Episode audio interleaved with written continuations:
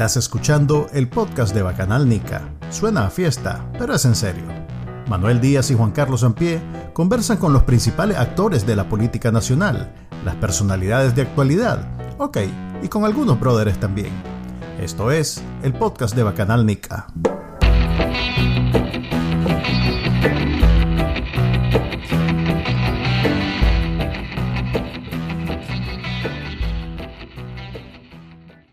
Buenas, buenas, bienvenido al ahora sí, ahora sí, al episodio 80 del podcast de Bacanalica. La de la semana pasada es como que no existió. Sí, no. Pasamos media hora ahorita tratando de que funcionara. ok. Sí, no.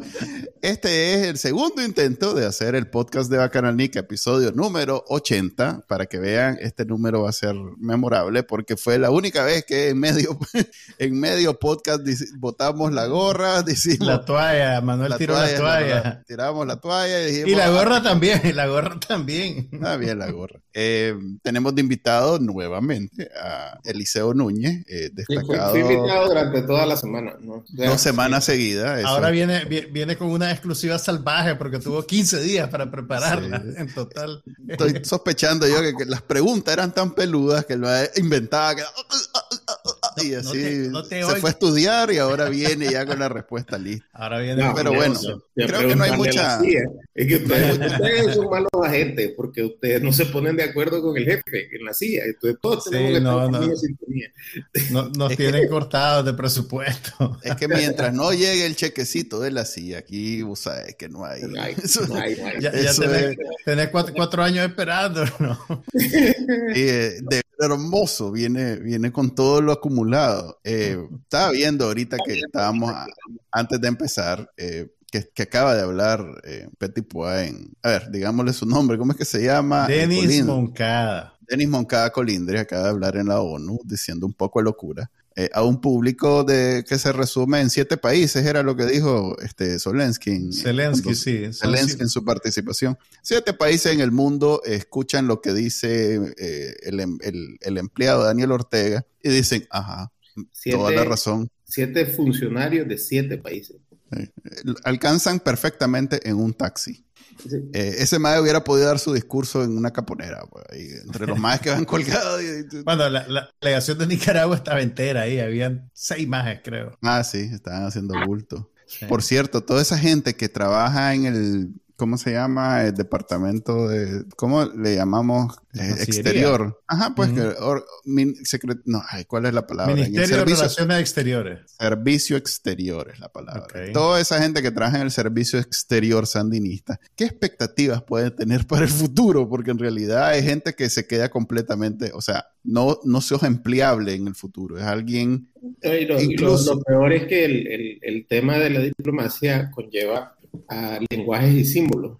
Y, la mayoría de ellos lo que han hecho nada más es ofender y, decir diatribas y otras cosas que los colocan en, una posición en la que no se puede ejercer diplomacia bajo eso. Pues, eh, de hecho, pues yo empecé mi carrera como político, funcionario público, mejor dicho, como, como diplomático. Y, no es algo que, que, es para todo el mundo. O sea, yo, yo tenía demasiadas limitaciones en lo que podía decir, en lo que podía hacer, en lo que podía opinar porque vos estás viendo el país, no estás viendo tu partido, no estás viendo tu posición política, es el país. Y, los, intereses priman, los intereses de ley, para hacer esto, pues, porque pues, sobre cualquier emoción que tengas, y eso con ellos no se ha visto. Entonces, esa falta de profesionalismo eh, se les les va a dificultar muchísimo seguir en, la carrera diplomática, por supuesto que, no van a poder seguir.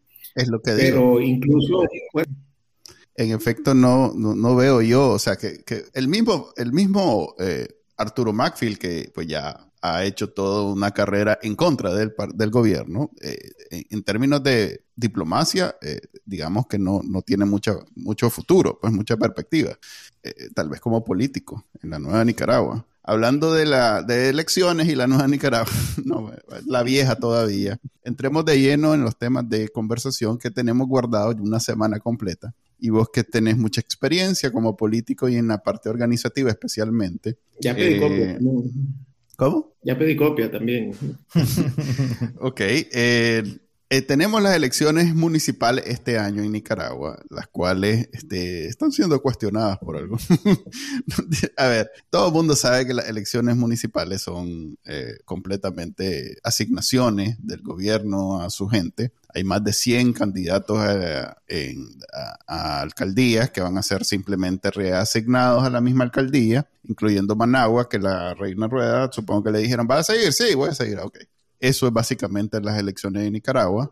Este, yo casualmente recibí unas filtraciones la semana antepasada de una gente en Camuapa donde estaban regando veneno pues contra su propia gente del, de ahí del Partido Sandinista, en donde decían yo no sé hasta qué punto eso es verdad, porque no, me niego a creer que haya alguien tan inocente, pero decían como que si no nos organizamos, compañero, aquí la derecha va a agarrar Camuapa y entonces este, hay que organizarnos. Y, sabes, la organización en realidad lo que quiere decir es que pónganme a mí porque ese mae es ladrón. El que está ahorita es ladrón, entonces pónganme a mí porque yo por el comandante doy la vida y ese mae no. Y entonces es, eh, tipo lo que decía el chino Enoch siempre.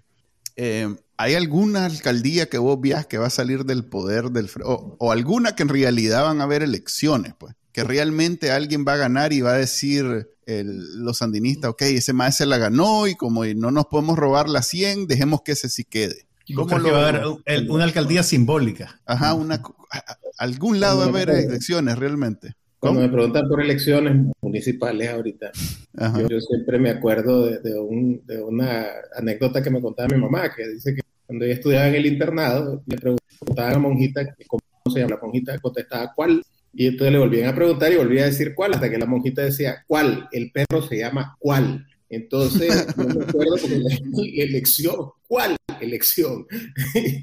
eh, no hay elección. Y, y eso creo que eh, vale la pena aclararlo porque sinceramente eh, lo que hay es un proceso de asignación de escaños y de asignación de alcaldía, que son la, las dos cosas que están ahí, por los escaños de los concejales y las alcaldías eh, y vicealcaldías que se van a asignar. Entonces, dicho esto, el, el, lo que vos tenés ahora que ver es hacia dónde, o mejor dicho, ya sabes hacia dónde quiere caminar el, el Frente Sanista, hacia ser partido único. Entonces la pregunta es cuánto lo quiere acelerar. Si él se toma las 153 alcaldías del país, eh, tu cálculo a partir de eso es que el partido único ya solo requiere de una pequeña consolidación ya para caminar hacia adelante, pues, y ver cosas como, ayer en Cuba, pues, que era el referéndum sobre el, este, el, código de familia, pero no podías hacer campaña en contra.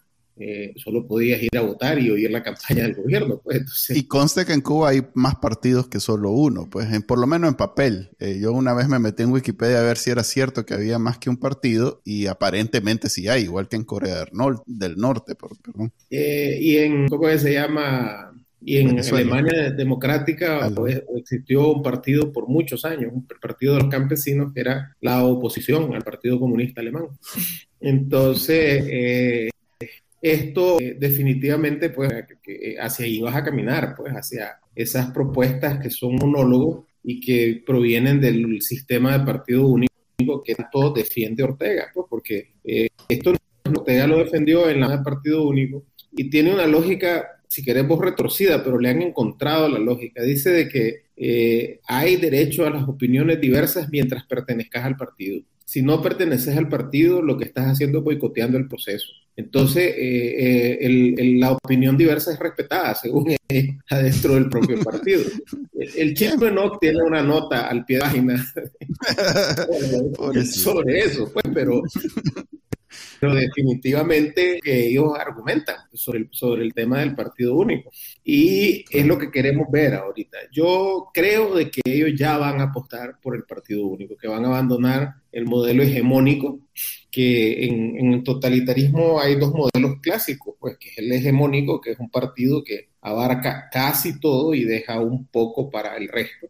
Eh, y tenés el modelo que es el de, el de partido único, que es el que, el que creo que ellos quieren caminar, porque eh, ellos en su visión creen que toda la sociedad tiene que ser del frente sandinista, ellos creen de que tienen que idolatrarlos y que cada cosa que hacen las tienen que agradecer. Y están convencidos de que la violencia que ha aplicado los asesinatos y los presos es porque eh, ellos son los que están designados para gobernar Nicaragua y que hay un montón de gente que, que no entiende eso, que son casi que herejes para la concepción de ellos y que los quiere de sacar, desplazar de donde ellos han sido designados. Eh, no sé si crean que por designio divino, pues, o, alguna mezcla de, esas cosas en las que cree Rosario, pues, pero, pero esa es la concepción de ellos y estas elecciones municipales nos van a dar una buena lectura de eso. Aparte está la otra lectura, que es la lectura del soporte económico. Las alcaldías son el soporte económico del partido local, no es el gobierno central, son las alcaldías. Eh, el gobierno central, por ejemplo, te lo da para el 19 de julio, para la movilización eh, que hay por, por algún, algún efeméride o todas esas cosas, el repliegue o todo eso. Pero el día a día, el activismo de día a día lo pagan las alcaldías.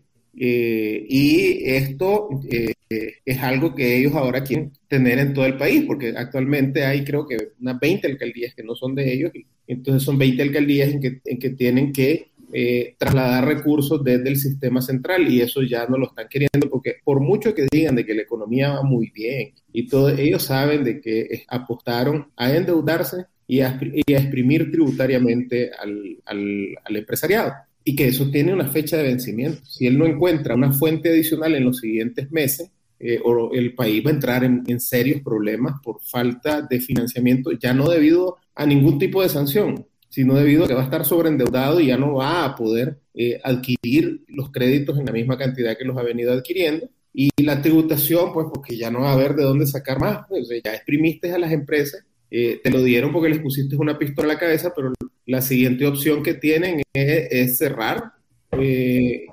o, pagarte y también cerrar. O sea, no tienen opción de, quedarse. O sea, cerrar porque le deben al Estado y no pueden pagarle o le pagan y cierran porque con el pago quedaron descapitalizados. Eliseo, en, en Confidencial salió, creo que hoy, eh, pusieron en vivo el artículo, un testimonio de una persona que fue reclutada como movilizador del voto, o sea, el tipo de gente pues que, que le da raya a la gente que no tiene carro para ir a votar y que dice que en las elecciones presidenciales del 2021 eh, le orientaron en algún momento de la jornada que tenían que votar varias veces. Y según esta persona, él votó cinco veces por el candidato del Frente Sandinista en diferentes juntas receptoras de votos. Cuando este tipo de testimonios se hace en público, pues en un país funcional, obviamente el, el, el, partido involucrado pagaría un costo reputacional y se enfrentaría a una investigación. Eh, ¿Qué pasa en un país como Nicaragua? ¿Acaso las bases del Frente Sandinista no, no, hace mella en ello este tipo de historias? Es que eh, e, ese es parte del problema. Entre lo medio cortado del, lunes pasado, les decía, tal vez lograron escuchar, de que nosotros tenemos un problema serio eh, como sociedad. O sea, en Nicaragua vos necesitas, con el número de, de juntas receptoras de votos que hay actualmente, que son aproximadamente 14 mil. Son menos que eso, yo estoy claro, porque ahí va a salir un genio electoral diciendo que me equivoqué. Yo sé que no son pero son como... En realidad son 13.922 con punto 5. Te agarraron, Manuel. Entonces necesitas, mira, un fiscal con su suplente, dos personas. Eh, un miembro de mesa con su suplente, cuatro. Y una persona más eh, de logística, que siempre la tiene que tener un partido. Entonces son cinco personas mínimo. Diez si estás en las mejores carnes del mundo, pues, o sea, pero, pero son cinco las que tenés que tener. O sea que cinco por catorce mil es personas. Hay partidos que ni con todos sus miembros cubren eso. Exacto, pero, pero 70 mil personas. Asumí que el Frente cubrió 70 mil adeptos de que los otros 70 mil los puso el Estado y que no son tan adeptos, pues, pero son 70 mil que mueren por el comandante. Son 70 mil personas que creen que robar es bueno, que es correcto. O, que, no hay, o que no hay que denunciarlo, básicamente. No hay que pues. denunciar, que no hay límites para, para sostenerse en el poder. Entonces son 70 mil personas que provienen de menos familias, porque hay varias que son familias entre, ponerle que de 40 mil familias en el país haciendo números al aire eh, por 500 mil personas, un, segmento grande de la sociedad pertenecientes a familias que creen que robar es correcto. que írsele arriba al, al otro por, por, trampa es correcto. Eso es un problema como sociedad. Que el, que el 5% de tu población, el 4% de tu población crea que, de que está bien, pues, y, este, usar el poder de la manera en que lo usa. Y estoy, estoy siendo conservador en ese sentido, porque los números pueden ser mucho más que eso. Entonces nosotros nos vamos a enfrentar a un problema de que hay un segmento de la población que tenemos que rehabilitarlo en todo el sentido de la palabra una vez que Ortega salga del poder porque eh, esto ha roto la fibra social, ha roto la capacidad de sostener que las cosas como son. Eh, ellos no diferencian entre el bien y el mal, o sea, ellos quieren mantener al comandante en el poder independientemente de lo que pase, sea que ellos lo hacen por, porque creen en eso, que son la minoría, por prebenda o porque les genera un ambiente de impunidad, que son las, para mí las tres razones eh, por las cuales se sostiene el militante sandinista. La minoría creo que menos del 10% lo hace por sus principios. Pero el 90% lo hace o por la prebenda que consigue del Estado o por la impunidad que le da el pertenecer al partido sandinista. Entonces esas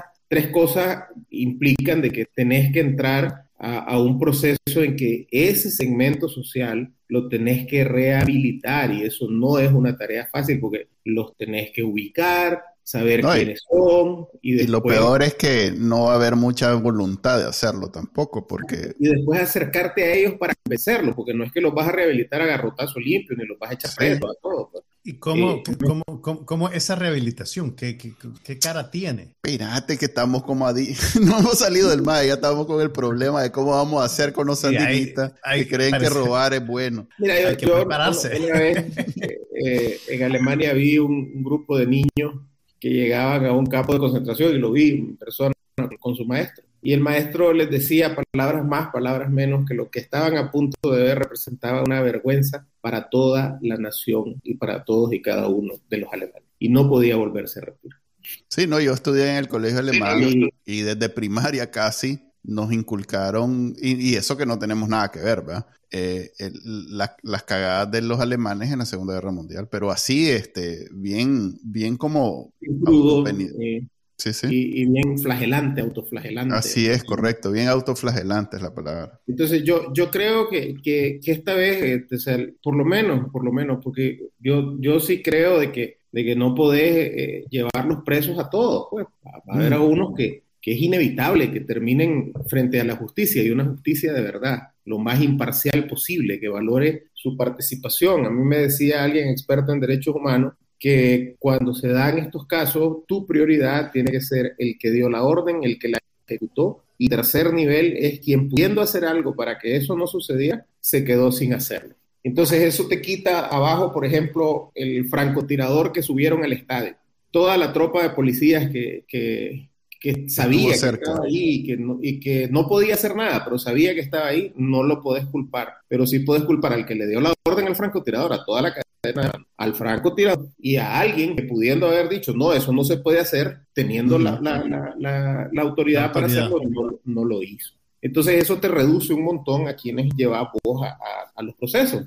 El resto, eh, obviamente, deben de tener por lo menos la condena social eso es bien importante, o sea, saber qué, qué es lo que, lo que hicieron. Y a propósito, antes que salga aquí, dos temas al respecto, que, va, que son eh, últimamente bien comunes, pero que vale la pena reconocerlo. Y eso mismo hacerlo también para los 80, por un lado porque hay, hay un, toda una ola en, en, redes sociales de que esto no es nuevo y que esto debe de, ir más allá de simplemente esta, esta, esta segunda etapa de, de, la revolución, ¿verdad? Que tiene que ir a la primera etapa, por un lado, y esa es una buena, este, una, buena referencia de quiénes son los que hay que incluir en, en esa purga. Y por otro lado, que ahorita lo que acabas de decir, que así como nadie saca pecho de haber sido guardia somocista en Nicaragua, que nadie va a sacar pecho de haber sido sandinista en Nicaragua dentro de, no sé, 10, 15 años, que ese sea, ya tenemos un modelo. Ajá, correcto. Y, no han aprendido, porque mira, eh, los hijos de Somoza, si bien es cierto, será que no sé cuántos se habrán llevado, porque siempre sí, y eso estoy claro, que alrededor del poder se crean, crean mitos de la cantidad de dinero que tiene, pero tampoco pobres son y se roban bastante dinero, no, es poquito lo que se roban, pero eh, lo que se han llevado, los 100 millones que dicen, eh, son gente que tuvo que pasar a vivir casi en la clandestinidad. Eh, se convirtieron por mucho tiempo en parias internacionales. Eh, y, y, pues el su caso que le pegaron al buenas o malas personas. O sea, olvídate de que si fueron buenas o malas personas, si participaron o no participaron, etcétera. Y, y, eso mismo va camino de pasar con los hijos de Ortega. O sea, ellos van a ser parias internacionales y van a, a, a, medrar por todo el mundo tratando de conseguir un lugar donde gastar su dinero y que nadie sepa que lo está gastando. Y con el resto, el, el, lo peor, y eso no lo entienden, son los oficiales de policía que hoy tienen entre 40 y 50 años. Eh, ellos van a ser alcanzados por la justicia. Eh, y quizás, pues, pues, estos procesos han sido largos, los de derechos humanos, te los vas a tener que encontrar como a Ríos Montt a los 85 años enjuiciándolo. Eh, vos ves ya un anciano, hasta, hasta inspiran lástima de esa edad, arrastrando los pies y entrando eh, ayudados a, a, los juzgados, pero sí tuvieron una vida en que se vidas y tuvieron una vida en la que pudieron hacer las cosas correctamente y cogieron no hacerlas. Entonces, eh, quienes creen de que no lo va a alcanzar, Ortega los está metiendo en un abismo sin fin. Y es esa alta oficialidad de la policía que hoy tienen 40 y 50 años, 55 máximo, que los siguientes 20 o 30 años probablemente, con altas probabilidades, van a estar vivos y, van a ser enjuiciados. Y no es que diga que, que, hasta en ese momento, porque estos procesos son largos, no son procesos cortos, estos procesos de, de crímenes de lesa humanidad son procesos que pasan por las transiciones, las voluntades políticas y otro montón de cosas. Todos quisiéramos que mañana estuvieran sentados en el banquillo de los acusados, pero aún en el peor de los casos, como el caso de Guatemala o el caso de Argentina, terminaron ya en los últimos días de su vida. Algo que vos dijiste para... No, dale, perdón. Yo creo que esta vez, contrario a los años 80, se tiene que revisar el tema de la violación a los derechos humanos. Y en los años 80 se tuvo que haber revisado desde los dos bandos también. Porque oí con espanto una vez que cuando, no voy a omitir el nombre, pero que le pregunté a un comandante de la contra que por qué habían aceptado esas condiciones de, de, casi que, que rendirse, cuando técnicamente ellos habían ganado porque la población les dio un respaldo con el voto. Eso fue técnico, independientemente de, la historia militar, que cada quien te cuenta su cuenta, técnicamente, políticamente, ganaron la, batalla porque ellos eh, este, fueron respaldados por una mayoría de la población. Eh, entonces, ¿por qué se rinden prácticamente? ¿Por qué no hay investigación? Entonces me dicen, no, es que la lista de los dos lados era bien larga. No, no, no, podés, no podés creer que porque los tuyos se van a ir en el hueco, entonces los, los del otro no los podés investigar. Pues entonces esta investigación tiene que ser para todos, para todos los que cometieron abuso de estos procesos. Evidente, en el caso del 18 es, mínimo la, la, gente del otro lado porque no es armado, y hay algunos pocos que sí lo estuvieron, entonces no hay una, una relación como la que había en la guerra de los años 80, ¿no? Pero sí se tiene que investigar, o sea, el, el, ser humano es el centro del, de lo que hagas, su propiedad, su integridad, eso es lo que debe de ser protegido. Entonces, es, es, es primordial que se dé una lección para quien haya violentado y yo creo que por ahí va el camino, porque no, no he escuchado hasta ahora, eh, tal vez porque todavía tenemos presos políticos, pero no he escuchado hasta ahora un enfoque más allá de los seres humanos. Pues, en los 80, por ejemplo, se hablaba mucho de la economía, eh, la guerra civil era por mucho lo más importante, pero la quiebra económica era parejo con, con, la cuestión humana. En, este, en esta nueva etapa de la revolución no he escuchado nada de eso. Pues, y eso que han confiscado que da miedo. Pues. Eh, entre informal y formalmente. Y, pues hasta ahora no, no, he escuchado que, se equipare lo que están haciendo económicamente con lo que están haciendo en términos de derechos humanos. A propósito de reales, vos mencionaste en una entrevista que te hicieron que a los candidatos, o mejor dicho, a los, a los partidos colaboracionistas, llámese zancudos, que van a participar en estas elecciones municipales, hiciste tus cálculos que más o menos 100 mil dólares le van a dar por cada voto, así es, no. Por cada uno, a ver, eh, es, a ver, por cada 1% que saquen. Ajá, 1%. Ok, eso obviamente es un incentivo para que los zancudos participen esta vez. Y creo que van a participar todos, incluso Yatama, ¿no? Eh, Incluso retiraron el, el, techo de 4%, no sé si te acordás. Sí, pero eso creo que ya lo habían retirado desde la vez pasada. No, no, sí, lo retiraron desde mayo del 21. En la reforma de, abril-mayo del 21 retiraron el techo de 4% para recibir reembolso. Y hay otra cosa que retiraron, que no la encontrás ahí, que estaba en la ley anterior, que es eh, la obligatoriedad de presentar soportes del gasto. Eh, es decir... Ajá, que no tenés que ni recibo, vos decís que gastaste ni recibo, tanto. Ni factura. en, la, ley anterior, vos podías haber gastado 20, a ver, digamos, 20 millones de dólares en la campaña, pero tu reembolso máximo era 8, te daban 8 millones. Ese era el... Y el caso contrario también existía, digamos, tu, tu, monto máximo era 8 millones, pero vos hiciste una campaña austera y eh, gastaste 4. Entonces, solo te daban 4, aunque tuvieras derecho, en teoría, a los 8. Ahora es una conversión directa, cada voto le pusieron un valor, o sea, no importa que no haya gastado, te lo pagan. No, no tenés que presentar factura de gasto de campaña ni nada por el estilo. Eh, eh, es decir, y, si eso lo mezclas con, con, que esto no es una elección, sino una asignación, entonces el Consejo Supremo Electoral no solo decide qué porcentaje de votos te va a dar, sino que también decide cuánto dinero va a poner en tu... Si te portas mal, si te portas bien o qué, te puede poner, digamos, 2%. 2% ya son 200 mil dólares. Eh, ahí va haciendo. Se debe estar dando, se debe estar dando contra las paredes el hermano Soborno, que a ti, ¿a qué hora se reveló? Estaría sacando ahorita eh, ¿Cuánto sacaba él? ¿Más del 1? O sea, ¿100 mil? Más del 1. Es que es el 0.5% del, eh, del, ¿cómo se llama? Del, del, presupuesto de ingresos del país. Y el presupuesto de ingresos del año pasado estuvo en aprox 70 mil dólares. Eh, 70 mil millones de Córdoba, eh, perdón, 70 mil millones de Córdoba. Entonces, estás hablando de 350 millones de Córdoba, lo que ellos van a, a, a tener como, como, eh, en este, pues el ingreso, si el ingreso subió, eso es más, pues puede ser hasta 400 millones. Es decir, son unos 10 millones de dólares eh, los que van a tener disponible, poco más o menos, para los reembolsos. Entonces, eso vos lo dividís entre 100 y te da el 1% para cada, o sea, cada 1% van asignando. Son 100 mil dólares por cada 1% que saquen. Y ese es el reembolso.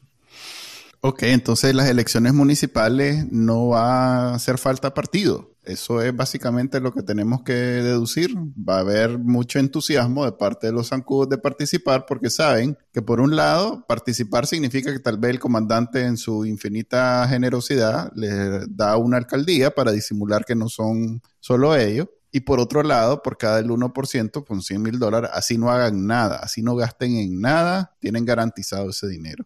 Exacto, y como no necesitan ir a buscar el voto, sino que se lo asigna ah. el consejo, entonces eh, es un negocio redondo y, y, este, ¿cómo se llama? Y distribuido desde el Carmen. pobre hermano Soborno, de plano que sí, se, salió mal. Ahí se embonó mal. Está, más apesarado que él, ¿no, Frey? sí, no, y ahí... De, de, pastores, ahí estaba, ¿no?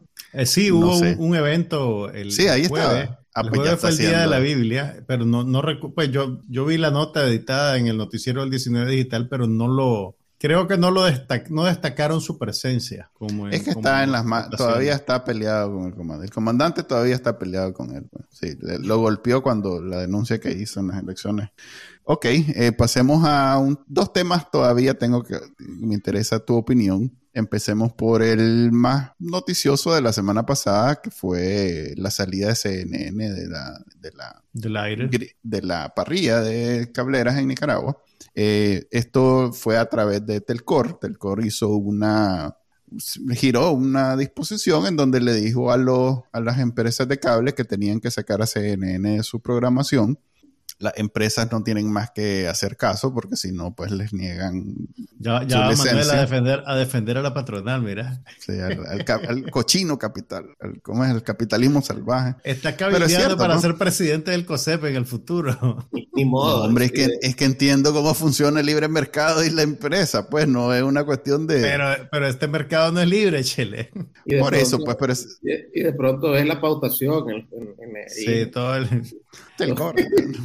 Ahora, eh, Eliseo, la, la, la, compañera Rosario leyó el comunicado de Telcor, que comentó el comunicado de Telcor porque ella no tuvo nada que ver con ese comunicado, ¿verdad? Entonces decía el comunicado que CNN, después de un análisis profundo de sus contenidos, eh, Telcor estimaba que CNN lesionaba la soberanía de Nicaragua. Eh, ¿Puede una empresa de medios lesionar la soberanía de un país? Eh, ¿Tiene pie y cabeza las acusaciones que se escriben contra CNN? ¿Cuál es la mejor regulación para los medios de comunicación? La que no existe. definitivamente, incluso, pues, o sea, yo, yo no soy partidario de Trump, pero no debieron haberlo sacado Twitter y de Facebook. Él tenía derecho a seguir diciendo. El problema es que, que, hay reglas de uso y el maestro las incumplió descaradamente. Pues. ¿Cómo haces para balancear? Si puedes incumplirla, pero... Y también una, una plataforma de redes sociales no es un, un medio tradicional, pues, como, como eh, una sí, televisión. pero se ha convertido en... Esa es una, una buena eh, pero no es para este programa de que hay que discutir oh, no, hombre, redes sociales. Pues dale, no. Sí, para esto. Espérate, ya sé. El, de hoy, el, de hoy. el tema de que, de que si los medios, las redes sociales deben de ser tratadas como se les da el tratamiento a los medios de comunicación, que se espera de ellos, eh, ya no la imparcialidad, pero sí una objetividad en lo que están presentando. Y eh, las plataformas de validación de, noticias y todo lo demás, eh, hoy son parte del nuevo andamiaje que se está construyendo para que las redes sociales no, no sean los dueños de verdades prefabricadas, que era el caso de Trump, que eran verdades alternativas o verdades prefabricadas. Eh, o sea, como te lo digo, o sea, yo, yo no, no, estoy de acuerdo con lo que él dice, pero yo creo que tiene el derecho a seguirlo diciendo. Esa es, básicamente una premisa que, que, yo he seguido toda mi vida. Podrán, no me gusta lo que dice, pero la gente tiene derecho a decirlo. Y es lo que, lo que pasa, y lo puse a él de ejemplo, porque eh, los extremos andan así en el mundo queriendo callar a, todo el que, el que no está de acuerdo con ellos. Y ahí lo ves en el caso de Nicaragua, o sea, un CNN, pues callarlo,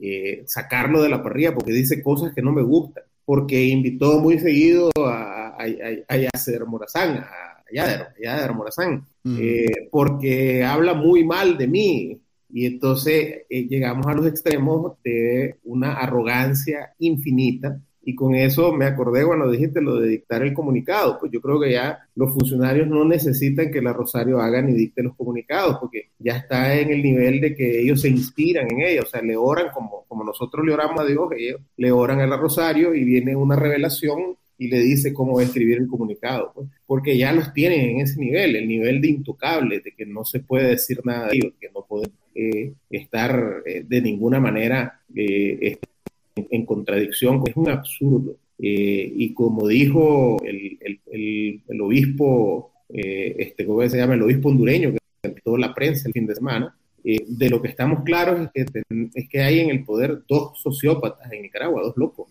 quien no los exime de responsabilidad. Y ojo, cada vez que digo eso, que están locos, quiero dejarlo claro, y Manuel y, Juan Carlos, que aquí vemos tres abogados como maldición gitana. Este, Hacemos uno, sí, solo uno. el, el, el, este, ¿cómo se llama? Queda claro que no es eximente de responsabilidad la locura de ellos. Mm, si, acaso atenuante, si acaso atenuante, si acaso ¿Quién sabe? No, no, en balde estaban, no en balde era en la cara pública del primer congreso de demencia que tuvo lugar esta semana. Así vi en tu eh, última mirada news que lo hiciste. Te burlas del comandante. no, pues sí, yo no, yo no fui el que puso la foto de él en el PowerPoint, Es que la, maldición gitana dice entre abogados te veré. ni, o sea, que se mete a discutir a esta altura le va, le va bien. Hablando de discusiones eh, entre abogados, no, entre abogados no, pero bueno, eh, hablemos del Salvador, porque Bukele, este, yo sé que ya estamos tarde en la discusión, pero era una discusión de la semana pasada y yo, lo, yo quiero saber tu opinión. Te quedaste, te quedaste con ganas. Me quedé con ganas. Esta es una discusión legal, más que todo, este, porque en términos de legitimidad política, Bukele la tiene ganada. O sea, ahí no hay nada que discutir. Se tiene los votos para hacer esto y todo lo que quiera en este momento. Eh, pero es verdad, la constitución de El Salvador, de la cual no soy experto, dice expresamente que no puede haber reelecciones continuas y él mismo desenterramos un, un video, un, video del bar de Patico, de, de todos los lugares. De Una exclusiva del bar de Patico. En donde Patico le hizo la pregunta, imagínate, ¿quién iba a decir hace 10 años que el bar de Patico iba a ser relevante? fue hace 9, fue en el 2013 que, que Bukele estuvo en Nicaragua y dio esa entrevista. Ok, entonces el bar de Patico... Era, era el alcalde de, de un, no me recuerdo qué ciudad. ¿En San Salvador? De San Salvador. Que no, creo que antes, antes fue de una ciudad más pequeña, creo. Ah, de Cucatlán. sí, y era, y en ese momento era, era de, de, esa. Perdón, seguí, Manuel. Ok, entonces el bar de el Patico le hizo la pregunta eh, que él que pensaba, pues, a propósito que en Nicaragua se estaba limpiando las nalgas ya el comandante con lo de la reelección. ¿Qué, pensaba él de la reelección? Y él de, básicamente dijo que en El Salvador explicó cómo funcionaba y eh, defendió ese punto de vista, eh, justificando que la reelección es mala y que no debería ser así, que entonces ahí hay, hay razón de ser para cómo funciona. Adelantamos 10 años después eh, y ahora él ha decidido lanzarse a la reelección usando como fundamento una sentencia de la Corte Constitucional de El Salvador, lo cual es la vía que usó Daniel Ortega para precisamente hacer lo mismo antes que reformara la Constitución. Eh, pudiendo, y ese es mi punto, ahora sí viene mi argumento, pudiendo hacer un plebiscito, que es lo que por lo menos Chávez hacía para cuando quería hacer ese tipo de movimientos. Pues cuando Chávez sabía que, tenía, que tenía el respaldo popular, sin asco se tiraba a los plebiscitos porque sabía que lo iba a ganar y entonces ya legitimaba lo que tal vez era legal con chicle, pero lo legitimaba. Creo que en, creo que en Venezuela eh, hay constitucionalmente hay una hay una regla que dice que a mitad de término hay tiene que haber un plebiscito. Lo que no quita que tal vez haya convocado un plebiscito independiente, pues. Es que sí lo convocó. No sé si ustedes recuerdan fue un referéndum para la aprobación de la Constitución. Fue la primera derrota de Chávez. Sí. Eh, y donde incluía la reelección y ahí donde él en ese momento no no pudo la reelección indefinida, creo que, se tuvo que quedar con los periodos que estaba previsto y después murió, que, que, ya no pudo saberse si lo iba a violentar, a pesar de... Sí, murió eh, sin ser dictador, pues, Murió sin, sin que supiéramos si quería violentar el modelo. lo de dictador creo que básicamente... Yo creo que ya, ya, lo había probado, más. Mira, yo, yo creo, y, este no solamente eh, es el caso de Bukele, eh, nosotros estamos sufriendo una, una transformación eh, de, la, de, cómo la sociedad toma las decisiones. Y esto ha generado, primero, o sea, genera una hipersegmentación de las opiniones. La gente eh, eh, básicamente se junta a través de redes sociales nada más alrededor de cosas que le gustan. Pueden ser 10, 20, 30 personas y ya se convierten en grupos de influencia a través de la capacidad que tengan de poner cosas en las redes y todo lo demás. Y eso eh, viene acompañado de una crisis en que los partidos políticos y el liderazgo político no ha entendido cómo colocarse dentro de esta nueva, de todo este nuevo modelo de social de toma de decisiones por parte del ciudadano. Y eso bien ha generado una ausencia de liderazgo institucional, de ese liderazgo que salía de los propios partidos y que unos mejores que otros, otros peores, pero salía de ahí, de, los, de los segmentos. Entonces, partidos y políticos desprestigiados, eh, en buena parte de nosotros mismos, los partidos y los, y los políticos, pero en otra buena parte también producto de eh, esa sociedad que camina tan rápido y que se segmenta a una velocidad en la que es difícil de entenderla.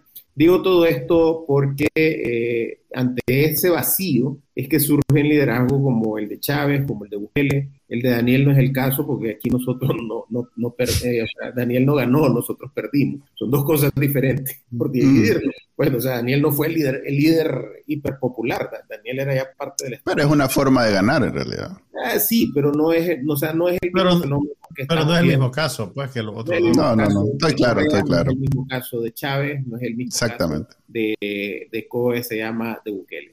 Este tipo de liderazgo eh, eh, tienden a tener esa alta legitimidad en lo que hacen. Chávez la tuvo en el comienzo, Bukele la está teniendo actualmente, y generan un ambiente en el que es propicio para los abusos en, en temas legales. Que si es legal, no, no es legal que si tiene el respaldo para hacerlo, sí lo tiene, pero una democracia hoy en día es tan sana como las minorías puedan sentirse seguras en ella. Oíme que no estoy hablando ni siquiera de derechos a una cuota ni nada, sentirse segura en la democracia. Y, el tema de las minorías en El Salvador eh, y, eh, comienza a ser un problema. Las minorías comienzan a sentirse excluidas eh, de organismos no gubernamentales que no opinan como Bukele, medios de comunicación, hasta incluso segmentos de la, de la población que tienen ideas diferentes, comienzan a sentir que el Estado los puede atropellar. Y eso no es posible y, eso requiere de, de, reenrumbar las cosas. El problema también es que con los niveles de popularidad que tiene Bukele eh, van a pasar muchos años para que el efecto de lo que está haciendo comience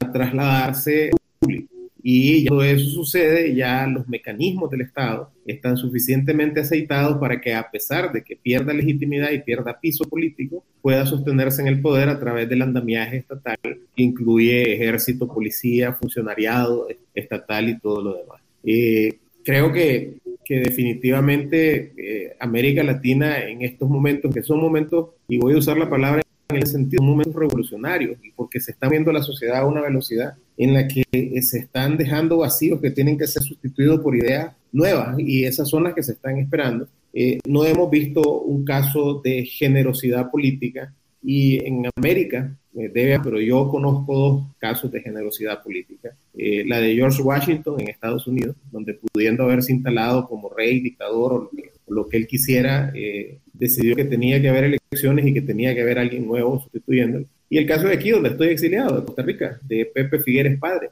que decide eh, básicamente darle eh, opción a la democracia. Incluso él se eligió varias veces, pero no, no, no este, se instaló en el poder permanentemente. Entonces esos casos de generosidad política eh, son necesarios altos de popularidad y legitimidad y no siempre hay el, el sentimiento de que eso suceda. Eh, ahora, si me preguntas sobre lo que está haciendo, eh, obviamente eh, te, surgen dudas cuando echas presa a 40 mil personas. Te surgen dudas de que si tenés capacidad como Estado para determinar que 40 mil personas a la vez son culpables. Un Estado tan pequeño y, sabemos tan débiles institucionalmente como son nuestros Estados en América Central. Entonces, como mínimo, una duda sobre si es pertinente las órdenes de captura y después los enjuiciamientos de, de, más de 40 mil personas. Eh, y este, definitivamente eso te indica también de que hay una alta probabilidad de que se estén violentando los derechos humanos masivamente de un montón de gente, en, basado en un tema que sí es un tema que hay que combatir, que es el tema de las pandillas, que es, eh, es algo que tenías que erradicarlo del Salvador. no podía seguir teniendo como, como se tenía áreas tomadas por las pandillas. Yo conocí casos de salvadoreños pobres, uno que fue a poner una, una venta de gas en Masaya porque el negocio como no pudo pagar se lo tomaron las pandillas y él tuvo que salir huyendo. Igual que nosotros huimos del gobierno, ellos salieron huyendo de las pandillas en El Salvador. Entonces yo también entiendo que mucha gente esté apoyándolo en eso porque siente que, que su vida... alivio una solución en el mediano plazo es, una que los va a llevar hacia un, un ambiente político de autoritarismo que no va a, ser ya solución para nada y va a pasar, como pasó en Nicaragua, de un autoritarismo estable a una inestabilidad autoritaria, que es la que, la que hoy Ok, yo soy un poquito menos eh, criticón, digámosle así, de Bukele, porque ese discurso que dio para justificar su reelección me pareció muy acertado. Me pareció además muy ecuánime porque no, yo sé que él este, explota mucho eso de que no pertenece a ninguna de las dos este, alas tradicionales de la política, eh, pero me pareció una crítica muy, muy eso, muy ecuánime. Eh, me sentí muy identificado y me, y me gustó lo, poco que sé de, otros países, porque yo en realidad de Nicaragua y un poco donde vivo ahora en Estados Unidos, pero me gustó ver cómo eh, en El Salvador tienen un presidente que entiende y que, puede justificar y que puede argumentar eh, sin aquellas este, mañas de, la política tradicional, que no, no hablas mal del aliado, no hablas mal de este, no hablas mal del otro, porque este, vos no sabes cuándo vas a necesitar y, ahí están tus afiliaciones políticas. Pues y Bukele se ha, eh, se ha, ¿cuál es la palabra? Se ha, eh, a ver, destacado por eh, criticar incluso a Estados Unidos, que digamos que es el aliado natural generalmente de los centroamericanos de derecha, y él no es necesariamente izquierda, a pesar de haber algún momento estado en el FMLN. Entonces, yo, sí tengo alguna esperanza de que Bukele en el fondo sí tenga un plan y que el plan pase por precisamente cuatro o cinco años más, no sé cuántos son en El Salvador, pero sí me, me, me, parece que es un gran error no haber, no haber hecho ese plebiscito. Y alguien aquí mencionaba que el primero fue Oscar Arias en Costa Rica, que lo cual es cierto, pues Oscar Arias hizo la misma salida de baño para justificar una reelección. Eso no lo hace correcto, si es un problema centroamericano. Todos queremos tener varios periodos, pues, incluyéndonos de, de forma, de manera real, el Royal We, pero este, ya está, precisamente por los 200 años que tenemos de ser república, ya está regulado que no deberían haber porque hemos tenido malas experiencias. Y si eso en efecto va a cambiar, debería hacerse por la vía legítima. Cuando tenés los votos y con elecciones limpias y transparentes, que no es el caso de Nicaragua, no ha sido el caso del Salvador y no fue el caso de Costa Rica. Lo que pasa es que Costa Rica tiene una democracia tan sólida, en comparación con Nicaragua y El Salvador, que ha logrado pues sobrellevar ese problema. Vos no tenés, en, ahorita estás viviendo en Costa Rica, pues no, vos no ves que eso haya golpeado, lo consideran e, esa maniobra de Oscar Arias como una mancha en, una democracia en su expediente o lo, ven como que ya superaron eso y que era el rígido del Señor y ya está. Nunca hablan de eso. Yo, lo miro eh, como que lo asumieron como superado. Es más, o sea, si no lo hubieran superado, él hubiera perdido la elección. Esa maniobra lo lleva a candidatura presidencial y lo lleva a ser presidente de Costa Rica por segunda vez. Que en mi opinión, eh, yo creo que dos periodos continuos debería de ser un límite para un eh, mm. presidente en América Latina y nunca más, porque la regla esa de los periodos discontinuos, eh, yo que vengo del partido político, lo que hace es que el liderazgo trate de, eh, establecerse, o sea, hay un líder fuerte y un títere de por medio que pone en, candidatura. Entonces, el líder fuerte se mantiene permanentemente, pierde la presidencia, pone a alguien eh, para perder incluso en el, en, el, en el periodo que no le toca a él y en el siguiente vuelve como el salvador de la patria. Entonces, ¿Qué es lo que hizo Putin? ¿Qué es lo que hizo Putin, por cierto? Lo que hizo Putin, pues entonces ese modelo eh, genera que no haya recambio en los partidos.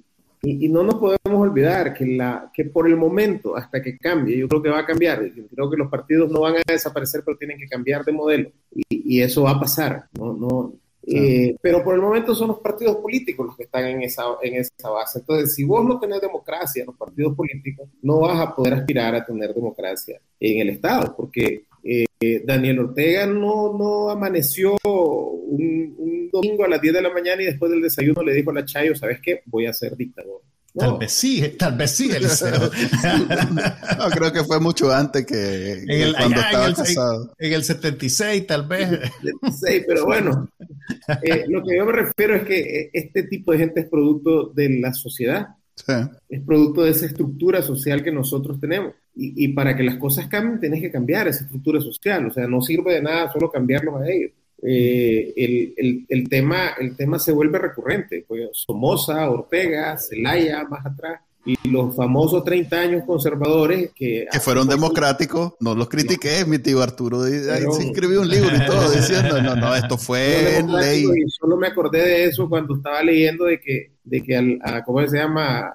a Estrada le quitaron su, su rango de general porque se opuso a la reelección de Tomás Martínez. Entonces, lo que hizo fue que a su héroe nacional, que había sido su héroe de la batalla de San Jacinto, decidió que, que ya no iba a ser general y lo mandó a ser cabo eh, y casi muere de, de, hambre porque lo excluyó de todo el democrático Tomás Martín hasta que le fue restituida su, su, su rango ya para morir. Ah, ajá, Manuel, decías. No, yo digo que yo estoy claro. lo más democrático que tuvimos.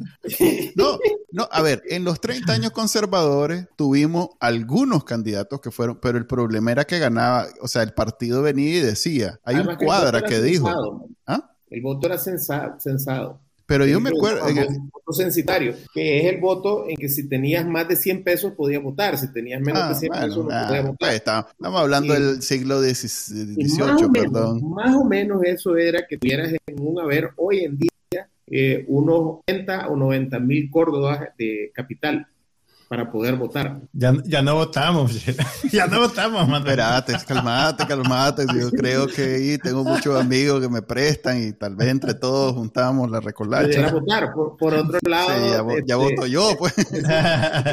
Sí, sí, era el siglo pasado, pero pues, era un siglo que, antepasado, además, el pasado. El Código Civil de, ah, bueno, sí, 1848 de 1800, el Código Civil de 1848 decía que la mujer no se podía representar a sí misma la representaba o el marido o el hermano mayor en caso de que no tuviera marido o el padre también, eh, y si no le nombraban un tutor.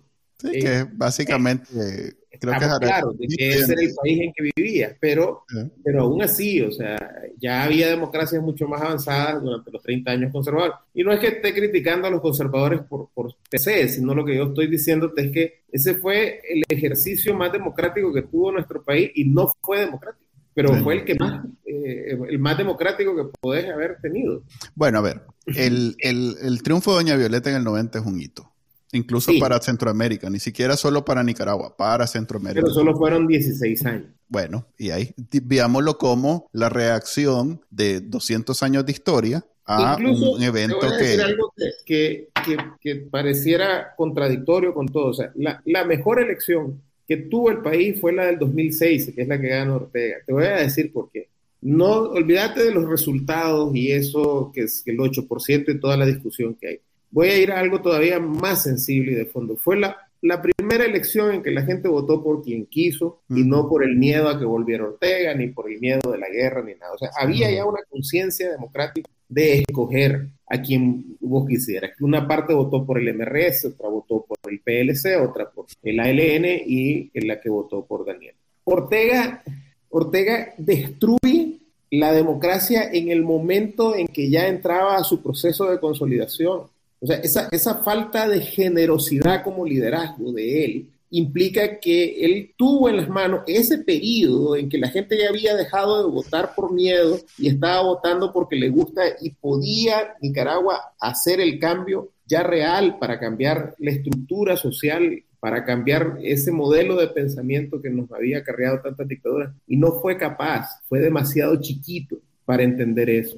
O sea, aparte de, de, de, de, sus daños que ha hecho con los asesinados, con los presos, con todo, pero aparte de eso, ese fue, fue minúsculo, ocupando la palabra del área, fue minúsculo ante esa posibilidad de poder lograr que el país eh, diera ese giro que lo había dado ya en esa elección donde la gente votó sin miedo, votó por lo que le gustaba.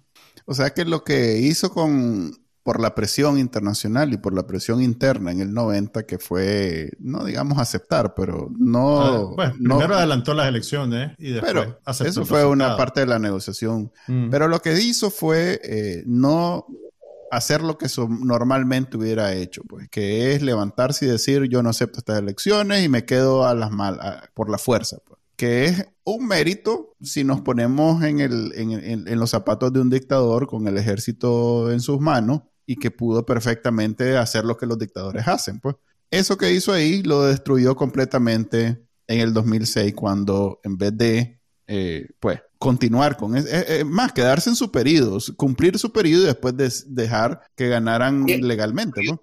Y aunque lo hubiera hecho regañadienta, porque yo participé, yo tenía 17 años para esa elección y, y participé como activista.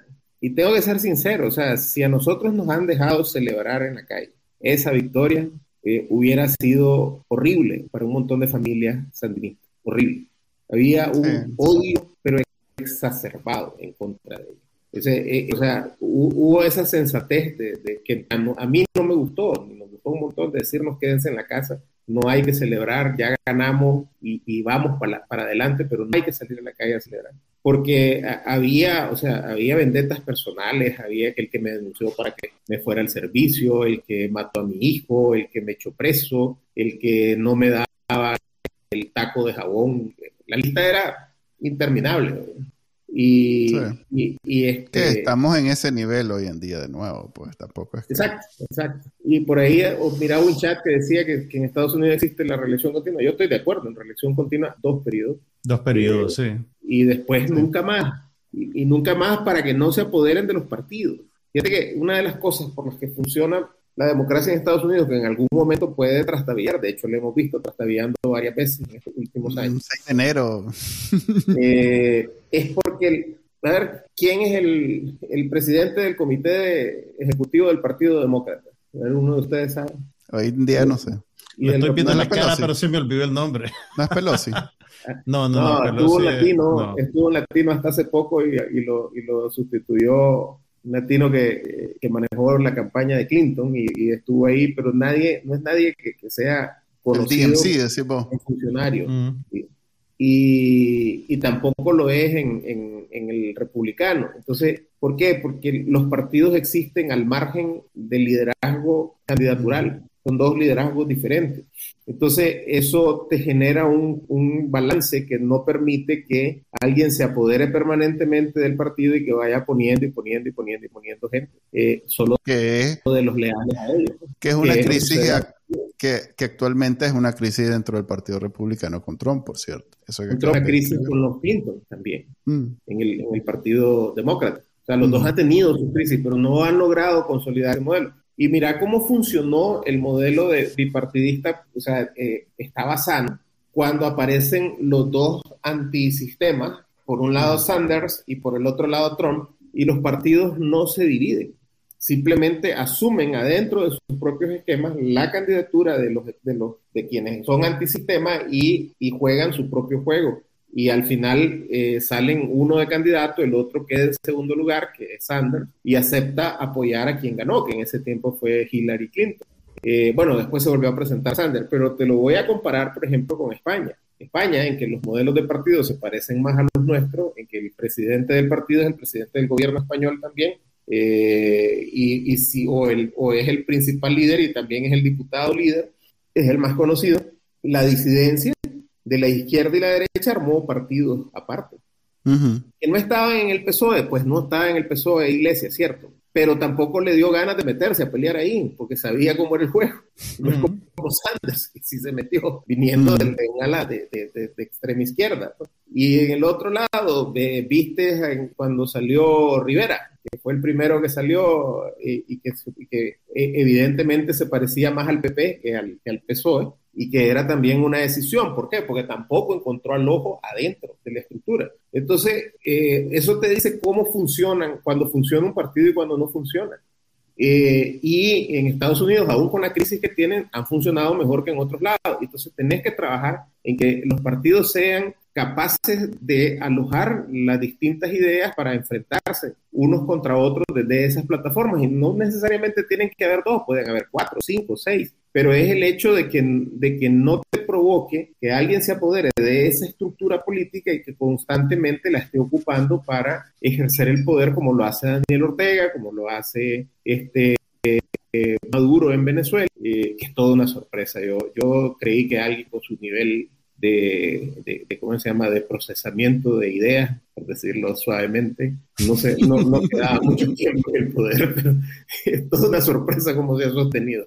Eh, Creo que en Venezuela hay todo un hay una estructura, o sea, que cuando él es la cara de un grupo, más que... el vocero. Sí, él es como el vocero nada más. Y mal vocero porque vive, vive diciendo locuras, pero el vocero en realidad... Que, que, estaba, que, lamentaba, no sé si era sarcasmo, pero no sonaba eso, que lamentaba que no lo invitaron al, funeral de la reina. Ajá, de la reina. Mira, solo hay todo, ah, en otro país. Dice que se miraba todo bonito ahí. quiero, quiero, quiero mencionar, quiero recalcar que esta es la primera vez en dos semanas que se habla de la reina en algo que tiene que ver con para que vean el oh, nivel, para que vean el nivel. No somos monarquistas. No son no le ponemos ninguna importancia. Ya nos van a criticar, ustedes son unos progres, viva la reina. Bueno, quiero agradecer a Eliseo después de dos semanas de estarlo fregando y molestando con esta aparición. Por fin lo logramos hacer y esperamos no sea la última vez. Ahora no me este, vuelvan a llamar hasta el 2023, dice Eliseo. Sí, vamos a, vamos a darle descanso. Para Navidad. ah, va a traer regalo. ¿Quieres estar en el amigo secreto? vamos a incluirte, pues. Te puedo mandar una tarjeta a Amazon, empiezan desde un dólar. Ala, eso que sepas que empieza de un dólar y que ya la, ya la consideraste. está igual sobrinito, dice. Mm, un dólar. y que pague ni para los gastos de envío. sí, no, no paga ni. No hay nada en Amazon que vale un dólar. Es más, vale uno y después ya con el impuesto y lo, y lo envío ya vale más. Una, una de las estafas famosas de correo fue que un dólar por, por, por obtener la máquina de la felicidad la máquina que lo hará reír felizmente. Y entonces eso fue como en los años 40 en Estados Unidos. Entonces les por un dólar les mandó una pluma con un instructivo de que tenían que hacerse cosquillas. Eh, eh, eso, eso fue considerado, este, ¿cómo se llama? Una innovador al, al, ¿cómo se llama? Al correo en Estados Unidos. No lo juzgaron por la estafa simple de haberse robado, porque en realidad no era robo, realmente vendió algo. era dar algo que no... Mandó algo. Mandó algo, pero sí, lo consideraron una estafa de correo y, fue, grave, pero recogió bastante dinero. así que, no, así que no, no, te hagas idea, Manuel. Este es el país donde a alguien se le ocurrió vender piedras como mascota, o sea que... Eso fue en los 70. Eso fue en los 70, pero... Eh, y además es, como, es como un tamagotchi que no hace ruido. Ok, pero digamos que aquí, eh, si no hace reales es porque sos vos, sos vos realmente.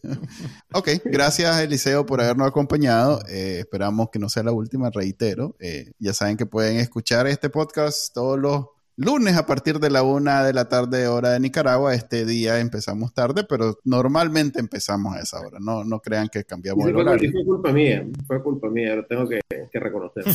ok, tan educado, se, se echa la culpa, pero en realidad fue que estábamos ah, almorzando. okay. Nos vemos y hasta la próxima. Hasta luego. Bye. Este fue el podcast de Bacanal Nica compartilo, déjanos una reseña y enseñale a tu abuelita cómo escucharlo. Te lo va a agradecer. Suscríbete en Spotify, Apple Podcast, Google Podcast y por supuesto, también puedes escucharnos en bacanalnica.com. Hasta la próxima.